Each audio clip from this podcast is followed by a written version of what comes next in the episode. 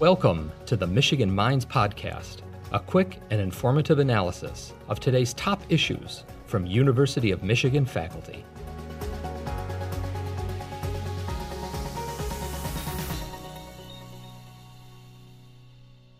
There's been quite a bit of research about voting by mail. I actually participated in a research project in Oregon in 1995, the first all mail election.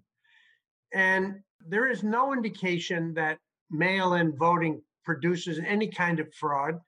Uh, for that matter, we have almost no fraud in American elections. A mail, a vote by mail election is a complicated enterprise. Any election is a, an audit process in which the security of the ballots has to be maintained. And a vote by mail election actually costs more than a, a, a machine based uh, election because it requires more staff. The votes come in over a longer period of time. Uh, they have to be secured and then counted. So it's just as safe and secure with proper preparation and with sufficient funding as any other machine election. One thing that might be going on is that uh, the president is trying to run out the clock in the sense that in order to have a secure vote by mail election, we probably have to have the funding in place and the local election administrators have to uh, be organized by September. So there's really only four or five weeks left uh, in order to prepare for a mail election or to have uh, a large number of absentee ballots printed and available. It's actually a kind of a fable or a myth that we have national elections in the United States. We really have a series of state and local elections held on the same day. But all of the rules about how you register, how you can get an absentee ballot, how many precincts there are, are all regulated by local officials. So while each local official is responsible for the election in their own jurisdiction, it takes a lot of coordination to get the votes counted, for example, at the state level. Congress passed a law in 1845 as a way of regularizing the Electoral College procedures.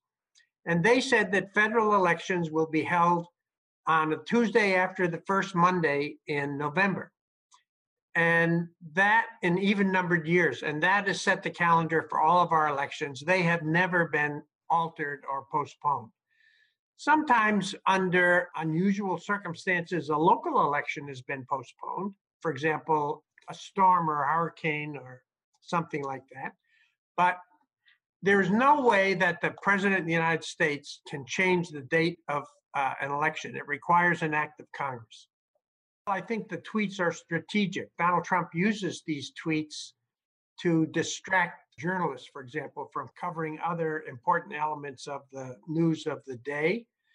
They also have uh, purpose in appealing to his particular base, but they don't serve any useful function for the general public. And in fact, I would be concerned that tweets about the quality of voting in the United States or the need to postpone election day would increase distrust in the public about how our government functions. That's clearly a bad thing.